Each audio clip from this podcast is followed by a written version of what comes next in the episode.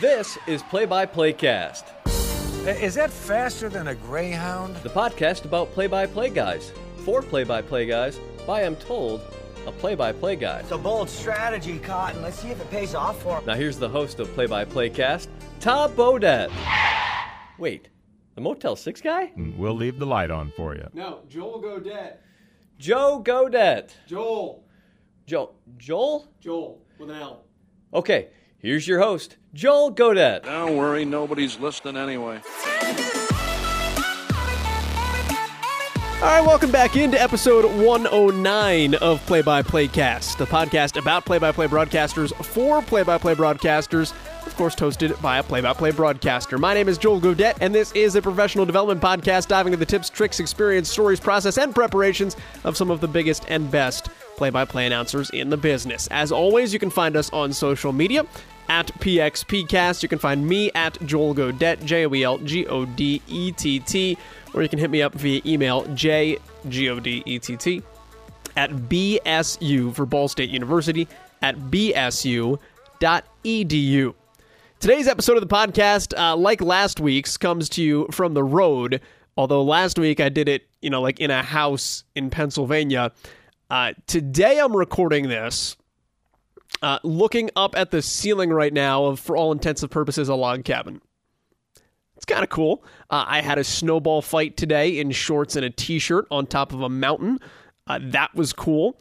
Uh, something I, it was close to. You know, I've got my phone in my hand. It was close to ten thousand feet elevation. Let me see the nine thousand four hundred and thirty feet of elevation was where I had a snowball fight in shorts and a t-shirt today.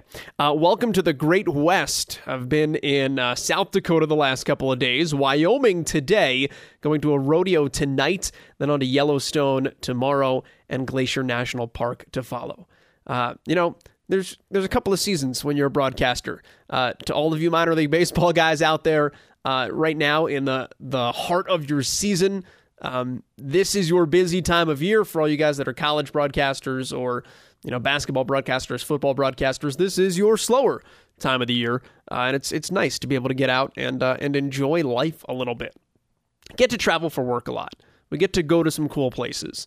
Um, but it's always, even though you get to have some fun and do some different things, still within the confines of work.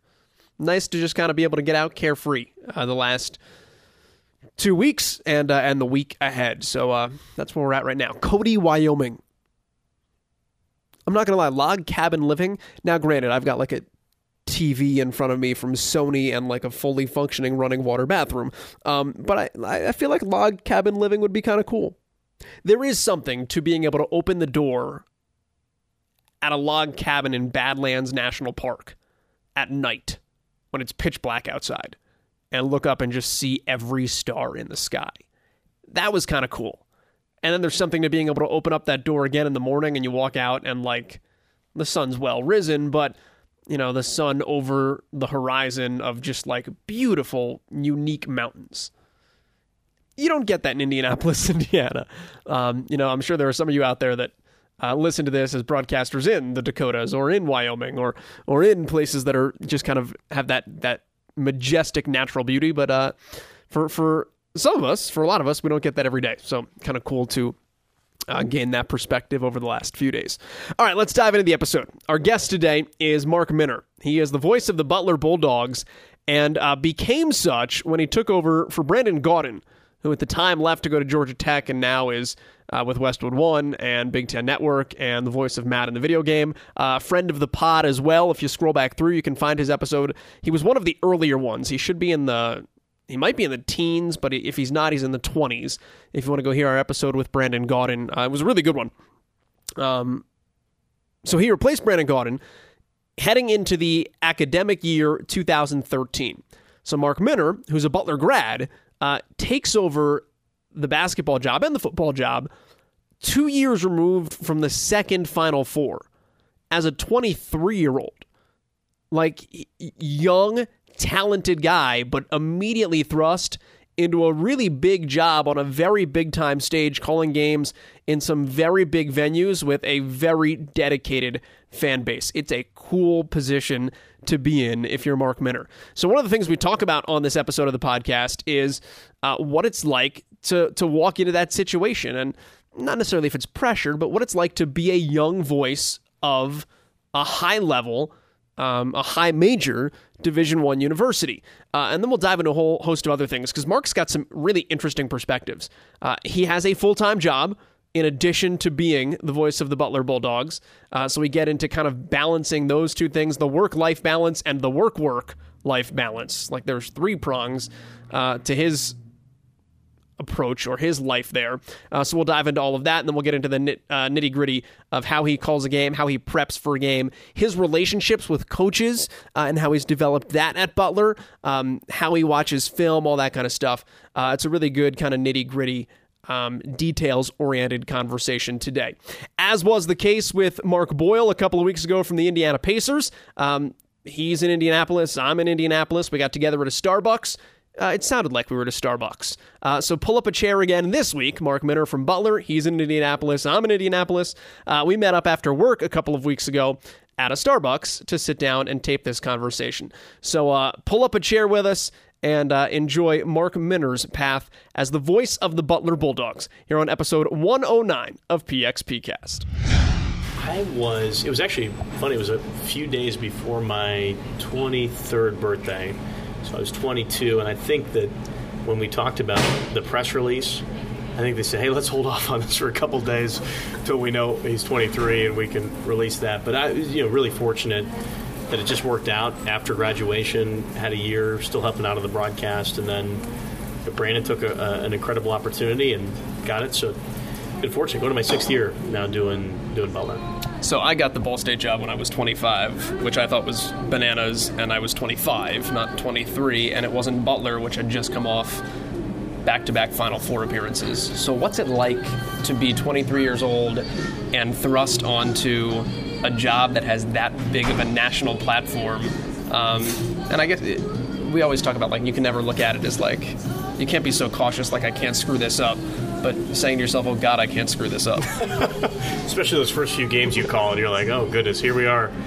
Yeah, but you know, I think one of the things about it when when I was going through that process, and they were trying to select who would be the next play-by-play guy, I, I leaned on a lot of advice from Brandon Gaudin, who had had the job, and other folks that had held the position, and just friends in the industry there were going to be I don't know how many applicants there were for that job, and so many of them were going to have more experience than I was. It's hard not to have more experience than I was going to have in that situation. So I went into it with the idea that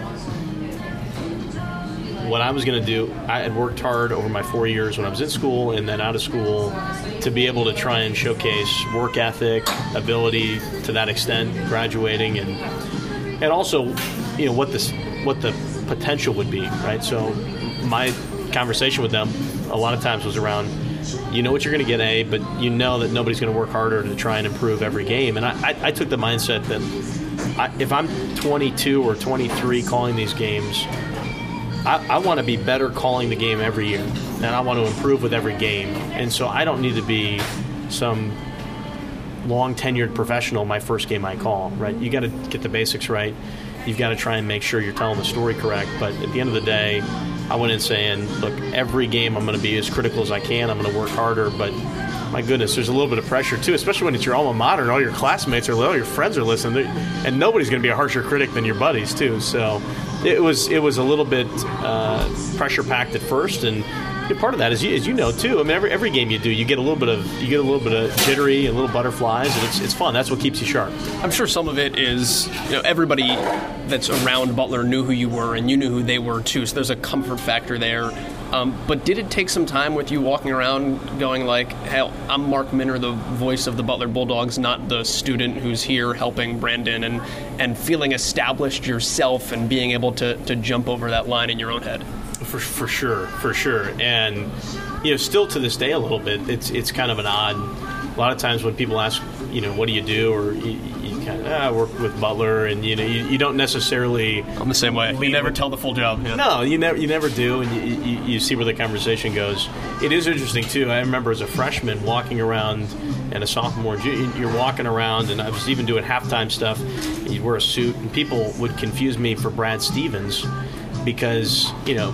Obviously, Brad's physically stronger than I am. I, am going to give him that credit, but you know, we both had similar frames and, and and expressions, and that just goes to show you a what Brad Stevens, how well he was known around there before he made those couple runs, and Or, or not known because they couldn't tell that. Yeah. Exactly. Yeah. Nobody knew who he was, and and and how you know kind of I was just this maybe look-alike or stand-in for for other people, and then you start to go throughout it, and now it's interesting meeting people who say or, or kids who are now in high school and things like that say, oh yeah, you know I've listened to you for a few years, and you have to have step back and say, oh my gosh, you know you you you've actually been at this for a little while, and you, you've had a a lot of fun doing it, and, and hopefully been able to bring folks along in that journey as well. But it's still a little weird, as, as you pointed out. You just you try to maintain humility as much as you can uh, because at the end of the day, for me, it's Butler's such a special place, and I care so much about it, and all it's about is is I've been so fortunate to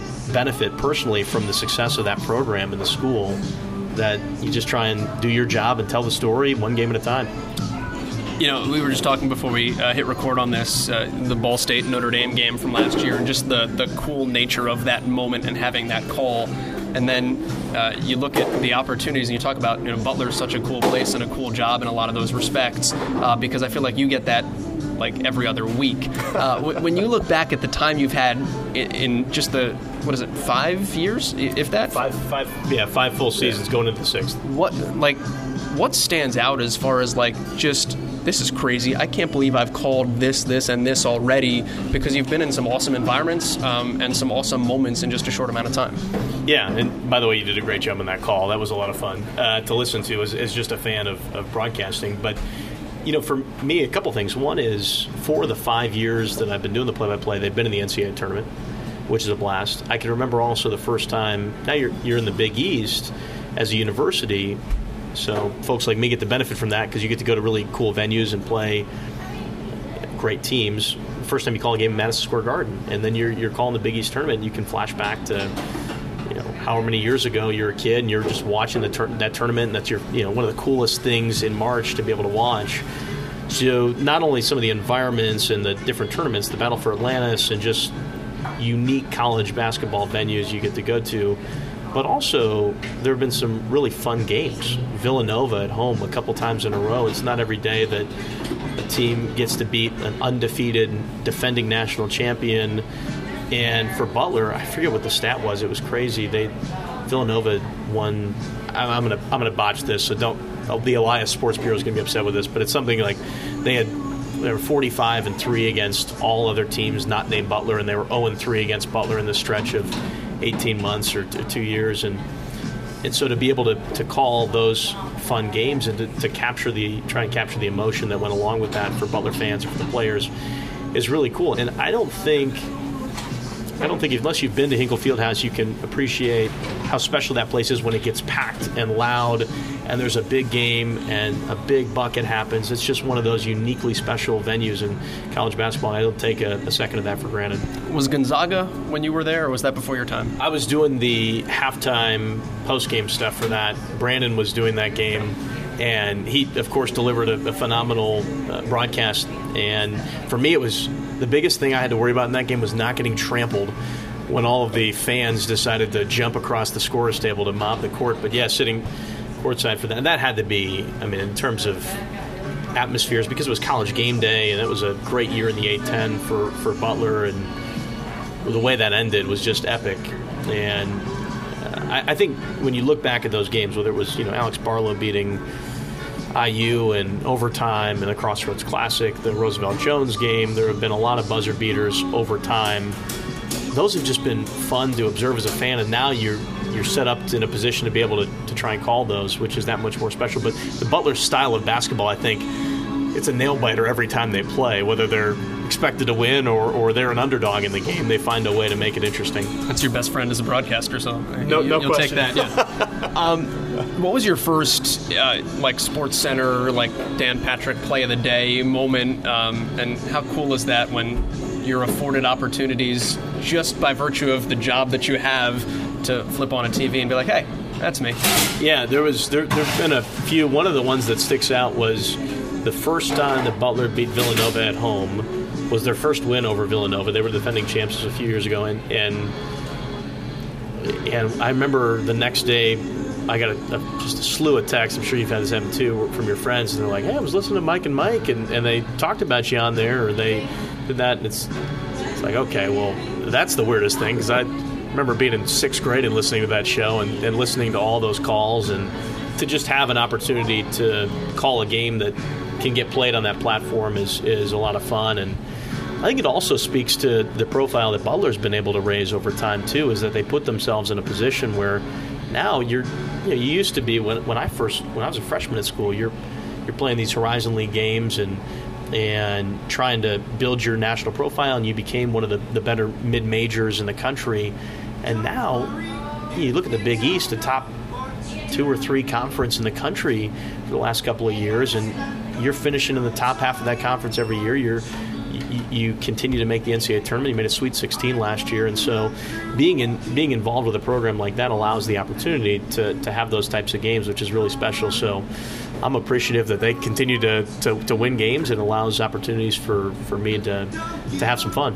What comes next in line with that, obviously, is uh, what's the pressure like? Uh, and there's got to be a certain amount of you can't let that bother you, but you also have to think to yourself when it's coming down to the wire with undefeated Villanova, got to get this one right. Yeah, and I'm sure you've got your own thoughts on how that works too. I think there's a couple of thoughts. One, you I lose my mind, so I'm a terrible example. Yeah.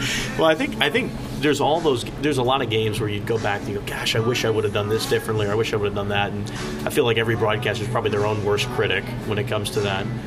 But I, you can't really let that bother you. And, and at some point, it's kind of odd. I, I think when the game starts, you snap into a different mode, which is you've done your preparation, you've done all the things you need to, and now it's about letting the game dictate how things are going to work. And what's really interesting, I think, down the stretch is some games when they're big games and you know they're going to win, you have more time to think about certain things. When it's a last second shot, you can't be thinking about how you're going to say things as much because that's where you trip yourself up. And and if something goes in or doesn't go in, and you can't really worry about that. The, the biggest goal, I, the biggest thing I think I've learned about that is trying to simplify things. Try not to be too overly scripted or overly in the moment or things like that. Just just let it come naturally, and try and capture the emotion as as you would a, a fan of the sport in general. With that in mind, let me rewind back to something you said at the very beginning too, and that was uh, just being better today than you were yesterday, and having this year be better than the year before. Um, what was your growth process like in that process, for lack of a, another word? Um, but how did you attack getting better from one day to the next, and reviewing yourself and seeking opinions and uh, areas that you thought were most important to improve uh, to get yourself where you needed to be as efficiently as possible? Yeah, it's it's interesting. You listen back to some of the earlier stuff, you're like, oh my goodness. I'm glad I'm not. You know, you, you, you, I'd rather not sometimes. Yeah. You're glad you don't listen back at some of that and be like, "Man, those are my best years." Right? That's that's the better thing to, to listen back and feel like you've you've gotten a little bit better. But when for me, I think number one is you have to be open to critique. If you, and that's not just. broad- I mean, that's really any job out there, but especially in broadcasting, you have your own perspective on how things should sound, but you're not going to be able to tell how it comes across to other people. So for me, it's asking people I respect to listen and give feedback and, and almost asking them to be critical, saying, I don't want you to tell me anything nice. Tell me something you don't like. Uh, two is listening back. I, I don't I don't know how everybody else does it, but I, I listen back to as many games as I possibly can. And I'll, I'll try to do it where I'll listen back at a random game in the summer and just pick up at a random spot so you don't remember exactly what was happening and try and tell if, if I was a listener caught up in this moment right now, could I figure out what was going on or What's the time and score? yeah, what's yeah. what's the time and score? A. If I don't know that, then I got a problem. But but B, beyond that, do can I can I feel like I understand uh, uh, understand what has happened so far in the game and where it's headed? Right. So is there is there an ability to reset enough? Where I can feel like if I if I turned it off after a couple minutes, I could tell my friends what happened in the game. And so you listen back at that, you talk to your friends for a critique, and I think you also try to make sure that um, that that when you do have something that you're that you've identified as a gap or, or an area of improvement, that you're serious about working on it. And nobody's perfect. Everybody can get better every time. And so that's my mindset. I think it takes a little bit of pressure off me to just say that I'm going to try and get better every day. I'm not going to try and go from zero to Al Michaels today, right? You're going to try and get better with every game. And hopefully over time, uh, you can look back and be really proud of the progress you made. What do you hear uh, that just ticks you off? Uh, things that uh, can be anything that are tough to get rid of or, or that you've been able to conquer over the last couple of years? Mm, that's a really good. Are you talking about things that tick me off about me, or just things that you? Well, I guess it could be anything. Um, yeah, I mean, if you want to attack it generally, but also, I guess if you're listening to yourself, things that you're like, "Gosh, I need to get rid of that," uh, and how you went about doing it. Yeah, I think generally there's some common things in broadcast that people know. And People, uh, you, you hear a lot of people don't like when they say us or we or you, know, you identify with the team as opposed to staying objective. There's there's think some people around emo- levels of emotion and pacing and things like that can play different broadcasters different way. How much do you choose to be a fan of a team against not a fan of a team? And uh, so I, I don't know that I have a, a, ton of super pet peeves around a lot of those things. I, I think for me, number one is the, the thing. The thing that does bother me is when people aren't prepared. That's the thing that drives drives me crazy. Is you know, I feel like in in the role that we play, our job is to have a certain amount of knowledge. We don't have all the answers, but we've got to have enough knowledge to be able to ar- articulately tell the story and give people some perspective that they wouldn't otherwise have. The other thing I, I don't really I, I, prefer to stay away from is the play-by-play guy trying to slide into color commentary or full analyst mode because you know, I think there's there's an there's an art to being able to work if, if you have a first off if you have a two man crew to be able to leverage the knowledge and the insight of somebody that's actually been in that seat before as opposed to myself trying to pontificate on what should have happened in the situation. But I, am a fairly easygoing person, so not, not too many things truly bother me. For myself, I, I think for me, you talked about time to score too. If, if there's ever a game that goes by and I didn't, I don't feel like I did it, nothing makes me madder than than feeling like I didn't deliver that for, for a listener or a viewer. Um, and and number two would be pronunciations or something like that. If there's if there's a key tidbit that, that you mess up, that's a no brainer. You should you should have had that. That that really irks me too because that's the type of stuff that should be table stakes for for broadcasters in especially when you're in a certain environment doing the same team. So if, if, that ever happens, that, that stuff drives me nuts. But I try to I try to limit those as much as I can. What's your preparation process like um, in terms of a being prepared, but also when you talk about hey, if there's a tidbit like you ever messed up, that should be a no-brainer. Uh, ways to keep yourself organized so that when you need something, you have it, and you're not just like, oh gosh, where is it? Where is it? Okay, this is what I think it was. Nah, that wasn't quite right, and making sure that um, if it's important, you've got it so that you can hit it uh, the right way and give it its due. There's a lot of different. I mean, there's also a fine line too about like over preparing, right? I, I think for me, the let's take a basketball game for example. Best best scenario here. So you're reading as much as you can. You're making sure that you have as many conversations with coaches, players, sports information directors, people affiliated that you can get different perspectives. Try not to get too caught up in what fans say or what you know Twitter says about certain things because you try to make sure you have the source of truth on on certain things.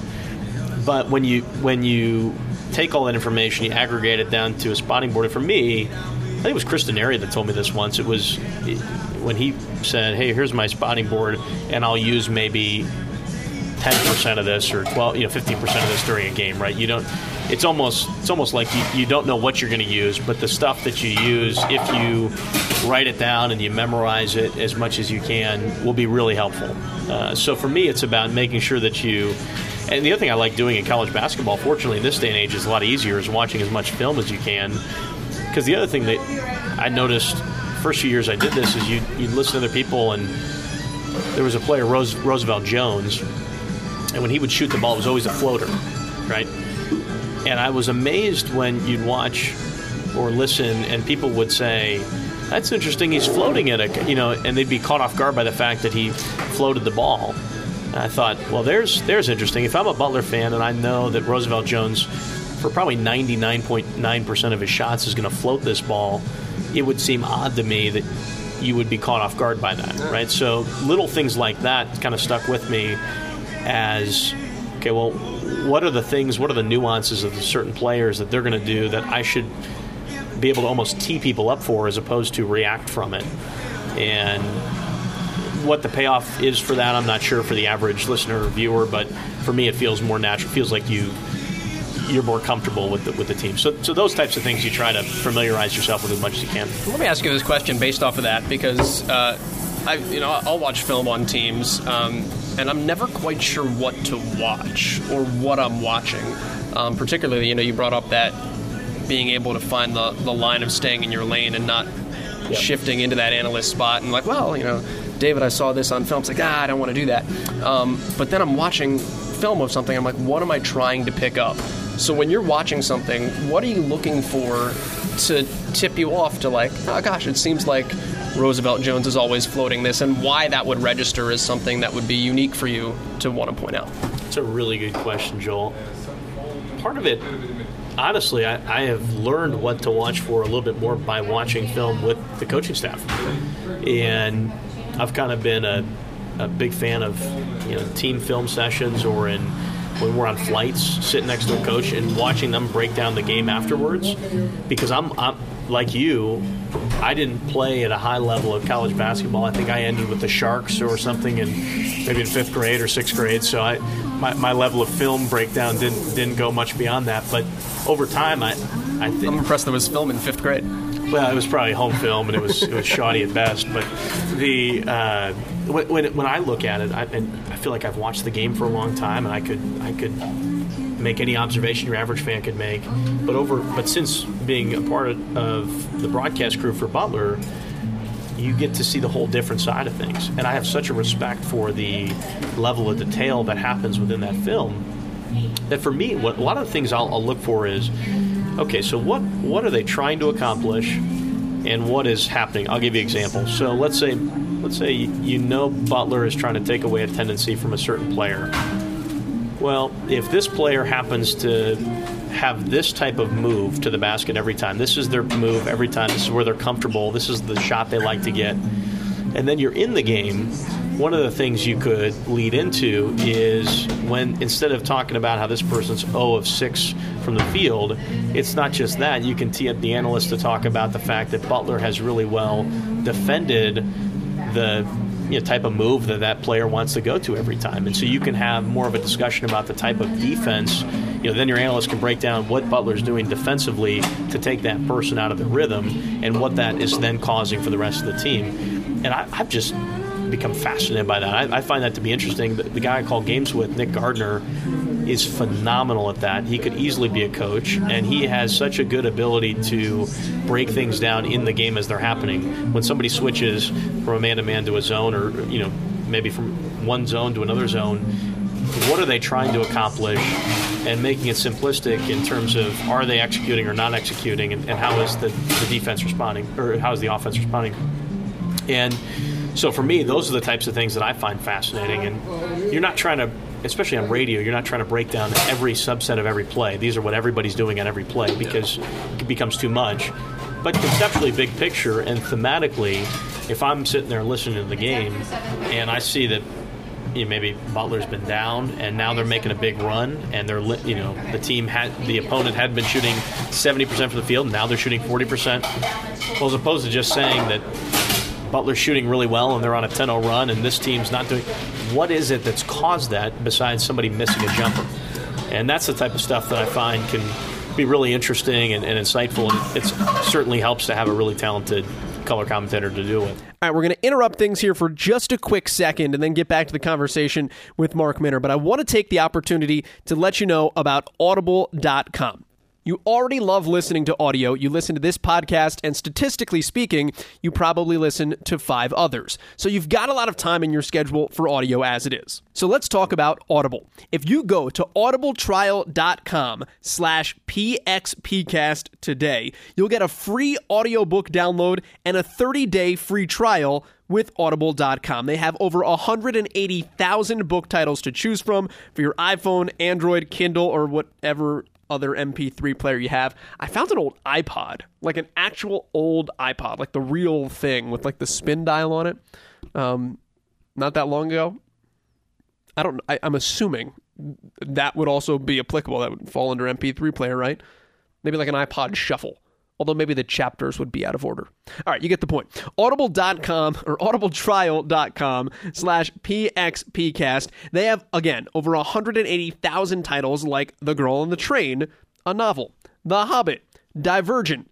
Listen, if it was a movie, there was probably a book, and apparently they have all of those. So go to audibletrial.com slash pxpcast, sign up for your free audiobook and a free 30-day trial for audible.com. Now, back to Mark Minner. How did you start watching film? I mean, I, like I sit in on film in, in film sessions, but uh, like sitting next to a coach on the plane as he's breaking something down, uh, and not like this is just me personally. Like I would feel like, what am I doing here? And getting them to invite you into that and, and be able to kind of make you part of that process because it I, I, can imagine would be unbelievably beneficial. Very beneficial, and I think that goes back to some of the relationship building side of, of uh, trying to get to know the coaches. I will say that this is good, Joe. You like this? My first year doing the Butler games. You know, when you travel with the team, you're so nervous. You don't want to disrupt the flow. You don't want to upset anybody. And the first road trip we went on, there was like a 30 seat plane that we were going on, and you know I'm all packed up with everything I need to. And I think we are going to Omaha, and I walk out there thinking I don't want to, I don't want to bother anybody. I'm going to stay in the corner, and I walk out. The team's out in the hallway, and some of the coaches walk out of the coach's office, and Michael Lewis, who was one of the assistant coaches at the time for Butler, looks over and he he goes, Minner. He goes, "There's my plane buddy." There is my plane buddy. You and I are on the plane together. And I'm like looking around, thinking, me? What? what uh, okay, well, this broke the ice. This is great. And so I went up to him, and he's standing in front of everybody. He goes, You know why you're my plane buddy? I said, No, I don't. You're small? Because you're the smallest guy on the flight. He said, I can get as much leg room as I want, and I might lean my elbow over. So you're my plane buddy. Because I, I called it before any other coach got to you. That's fantastic. Yeah, and that, that opens the door for, hey, what are you doing? Yeah, so if you're going to have your elbow on the armrest, I'm going to take a look over at the film, and we're going to have uh, some friendly banter, and it'll be good. But, you know, I think that's that, that's part of it, too, is just trying to get to know the coaches and giving them the appropriate amount of space because their job is incredibly stressful and you ride a lot of highs and lows. And, and as a broadcaster, you know, my paycheck doesn't change based on if a team wins or loses. So I respect that that's that's a t- totally different dynamic. But I try to keep my job while while maintain professionalism and and those aspects is to to be able to uh, be a balance to those folks who are riding those ebbs and flows and and be consistent in how I approach conversations with them and with the team. And so hopefully, then in response, that I, you can earn trust and you can earn an opportunity to gain some more insight from what they're trying to accomplish. I want to ask you something else about uh, that's I to say fairly unique because there are a lot of people in your situation, um, but I don't think we've talked to one on this podcast in some time. Um, I don't want to speak out of turn. Maybe we have, um, but uh, a lot of us that are broadcasters consider broadcasting our full time job. Uh, it's literally my full time job. Uh, it is not your full time job, but you treat it as such while also having a real full time job. Uh, how do you balance those two things and uh, not get either side to yell at you? Well, I, I don't have small children, so that helps. Uh, I, I, I, will say that I'm, I'm fortunate. I, I work also full time at a company called First Person, which is a benefits consulting firm in, in Indianapolis, but they, they, have been fortunate for the last six years as well to allow me to do both. And well, it looks good for them too. That yeah, I mean, I think that's the part. It doesn't hurt that our owner's a, a Butler grad and, and now a, a, member of the trustees at, at, Butler, so, so we can talk dogs whenever we, we, we can. But I, I will say that you know one of the fortunate aspects of the way that we work in the century, you know, the century, as well as the way the role that I have with that company works is that I can work remotely if I need to. You can be on phone calls, you can respond to emails, you can do things like that on the road. And the way Butler's traveled over the last six years since joining the conference has dramatically changed as well. You're taking chartered flights everywhere. You're, you're taking day trips or you know one and a half day trips as opposed to taking a Wednesday to Sunday on a bus and you're going on the road. So it makes it a lot easier to be able to get back and forth for work work commitments. And the the fact of the matter is, just like I'm sure you, you, get out of it as well. It's it's not like you're working a job you don't like, right? So there's something about like an iron sharpens iron, or you create a little bit of energy because if you come off a, a, tough game that Butler had, you go back into the office and you can get re-energized by what you're doing there. Vice versa, if you've had a long stretch of, of days, long nights working in, in, the professional setting, you can go and get excited for a basketball game coming up at the end of the weekend. So uh, it re-energizes itself a little bit, and, and I think that for me, the, the biggest thing is it forces you to try and be really good at time management because you've got to prepare for a certain amount of time, so you almost have to schedule that. And you may not be able to uh, make it out to as many social events during the basketball season as you'd like, but at the end of the day, you're you're doing something you love with a, a team that you, you, you do care about because yeah, I went to school and you'd be following the team regardless. This is just a, a unique perspective into it. So uh, there's a lot of folks that are you know, able to do different things. And for you, I mean, though you Joel, you think I think about you're doing other sports and you're doing other events during that time as well. It's just a balance of of what it is between being in a business setting and, and a broadcasting setting. And I've been fortunate to be able to, to do both. You imagine you maximize your time around the team in that respect too, because if I want to go to practice, I can walk downstairs. Uh, the luxury, I imagine, is not the same, although you can probably get to them if you needed to. But hey, if you're on the road, like, hey, this is the time I've got to observe them, so I've got to use it wisely. No question. You, you can't go to every practice, you can't go to every shoot around or things like that. You, you, when you are with them, you got to stay focused and engaged and try and find a way to really be able to build a, a, continuous relationship that doesn't stop and start all the time. And I think for me, it's been about trying to make sure that you're building relationships with coaches, you're building relationships with players, you're building relationships with staff that throughout the season you're up to date, you understand what's going on, and even in the off season that you're making time to go connect with these folks to be able to not just try and get insight or things like that, but to really continue to build that relationship so that way when this you know the year comes around it's not like you took a summer vacation and hey we're back ready for another year so uh, I think it's about being genuine in, in how you uh, build a relationship with folks like that. And that you're around more than when you just need something from them, which right. is always oh, terrible. Yeah. yeah. Oh yeah. By the way, can you guys tell me what's going on here? Uh, I'd really like to know, and I haven't seen you in three months. exactly. Uh, so, uh, what's that guy going to do? He's hurt. What? Um, you don't just do Butler, though, which is the other thing. You, you do some other broadcast work, and, and you've done some other broadcast work before you even were the voice of Butler. Uh, one thing, if I have this right, that stood out to me, though uh, NCAA championships for women's golf. Okay, you're nodding, so I'm, I'm on the right path here. Uh, how does one broadcast? Uh, and then this is silly because I say this like it's a niche sport that's not ever on television. We just had the U.S. Open as we record this. Um, but how does one broadcast the NCAA Women's Golf Championships? I had a blast doing that. I, I, I, that was so much fun. That was my sophomore year of college, I believe. It was down in Kentucky, and I had done done some Division three golf as well in other years, and uh, it was the Division two Women's Championship, and it was a lot of fun. 18th hole coverage. It's a little bit more makeshift than probably uh, Jim Nantz is used to, but the the crew did a great job, and it's a fun crew to work with. You, you kind of set up on the 18th hole and you did coverage coming into the last few holes.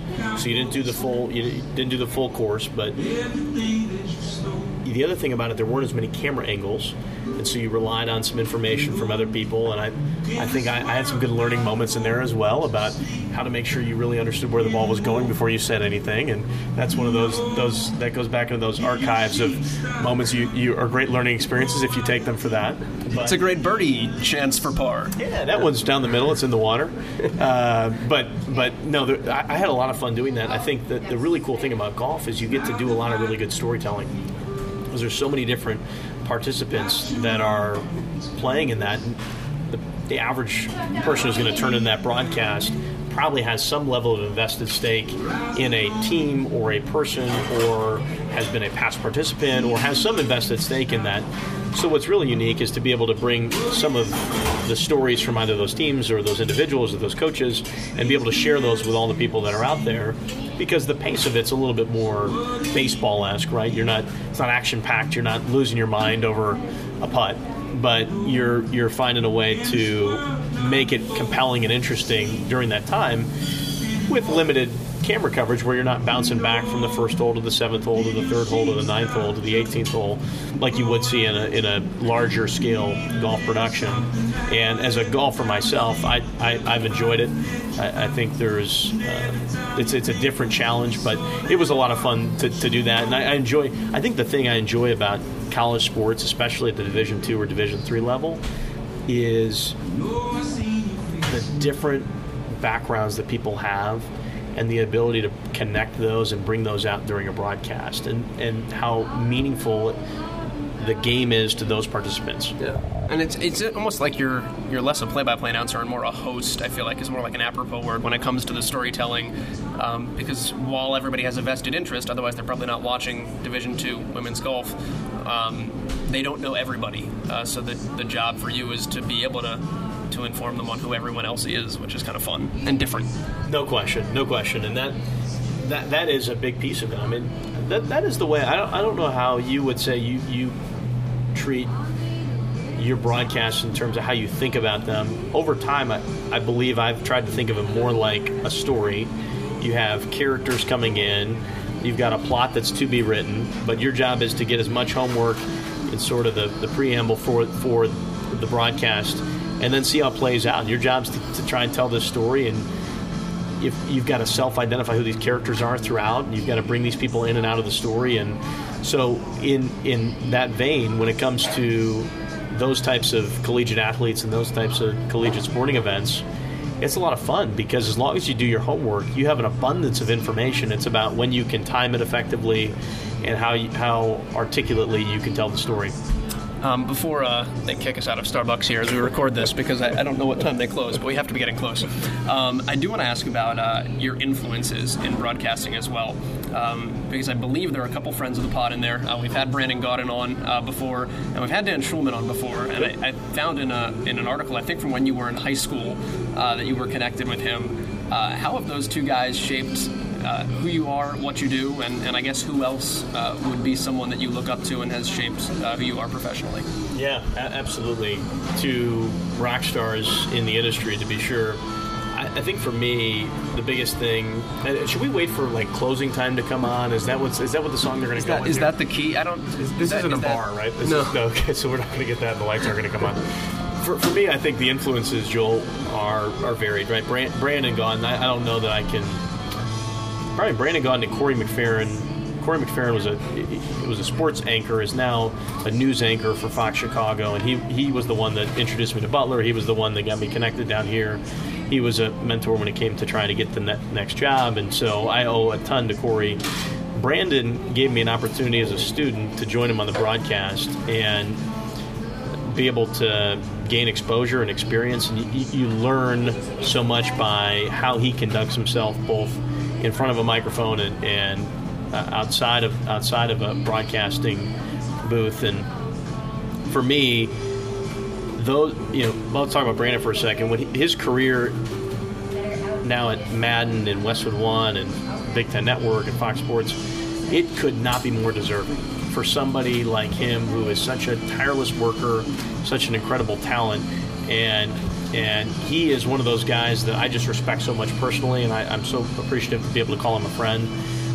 that for me, any chance I can watch a game, listen to a game that he's doing, I learn something new, and I try to incorporate what he's trying to do without trying to literally say the same thing he's doing. Right? You don't want to just try and copy what he's doing, but you want to try and understand how he's doing it and what he's trying to get across. Dan Shulman, I, I so when we had a TV station in high school, Dan's wife was a good friend of our TV teacher, and one day he said, "Hey, have you ever heard of a guy named Dan Shulman?" I'm like, Have I? yes, where's this going? and he's like, well, I, I, I happen to know his wife. And so that went on, and I, I reached out to Dan, and it was, I remember for you, it was a Bulls game that I went to in high school, and he said, come find me. And we talked for about 45 minutes before the game just in the stands. And he was so generous with his time, so generous with his thoughts. Flash forward that Gonzaga game, he was in to call that game, and he hadn't called any games at Hinkle or called any Butler games, but he met me for breakfast and we caught up and we talked through what was going on in my life, what was going on in his life, and how things had changed. And he's got a fascinating background to you know his how he was discovered and his actuarial science background and things like that. And then flash forward, and now he's done the battle for Atlantis a few times and done some Butler games. We always have a chance to catch up, and it's a, a blast to watch him continue to excel. And I think, as far as just a natural I feel like Dan Shulman could walk into any broadcast. He wouldn't know who the players are. He wouldn't know, and he could deliver a phenomenal broadcast. Everything with him, he's he's so well prepared, but it seems so effortless when he calls a game, and that's one of the things that I really appreciate about him. The other guy who I have a ton of respect for that I've gotten to uh, be good friends with over the last four years or so is Joe Davis, who is now uh, re- replaced Vince Scully, and I don't know you can replace Vince Scully. He's taken the job that Vince Scully had and he's doing all this incredible work on Fox Sports, and he's such a talent. But he, as much as anybody else, has been overly generous with their time and, and thoughts and feedback. And he and his wife are wonderful people, and I've I've just been so fortunate, as, as I'm sure you have as well, to meet people that are so kind with their time and so kind with their genuine care for who who you are and how you develop that makes me feel like any time that, that somebody reaches out to me that if I'm not doing that, what excuse do I have? Because these people are far more successful than I, I am. I mean, you kidding me? And and and how many things they have going on, and they're still as attentive and focused on making sure that you get better. It's a great it's a great model for what you try to aspire to be. I mean, you're taking valuable time away from Joe Davis's grilling empire, so. Well, he, I mean, I, look, Joe, I don't need any broadcasting advice. I need to know how to work that green egg more effectively. It's the best thing on Instagram is when you just watch how he smokes chicken. Like, uh, it blows my mind. Well, it, it's it's not only the fact that he's smoking chicken at what's probably 2 a.m. our time, but it's the fact that it's in the middle of February and he comes back from a Pac, Pac-12 game and he's 78 degrees and he's in shorts. You're like, Joe, I don't know if I'm more jealous of the fact that you can gr- out grill me or that you can wear shorts right now and be very happy outside and it's two degrees here. Combination of the few. Yeah, yeah exactly. Exactly. Um, if people want to uh, find Mark Minner on social media or uh, games for Butler or whatnot, uh, how do they track you down? Uh, t- Twitter would be at Mark Minner, and uh, Instagram, I believe, is at Mark Minner four. I think there's another Mark Minner out so there. Are there three more? Like, I've never met one. I don't know where this person is, and, and somebody must have mistyped Matt Miner or something like that, and they must have gotten to it because I, I don't know how that happened. But and and our broadcasts, we've been fortunate. We've had a great partnership with 1070. Uh, 107.5 FM locally, and we've had some games on 1430 this year in, in a partnership with them. So, uh, looking forward to it. The TuneIn Radio app's been a, a great thing for, for Learfield and for Butler basketball to catch all the games. But just really fortunate to have a lot of really good people that have afforded me an opportunity to do what you, you love. And I appreciate uh, you taking time to, to listen to my boring stories. So, thank you. All right, that is Mark Minner, our guest today on episode 109 of PXPcast.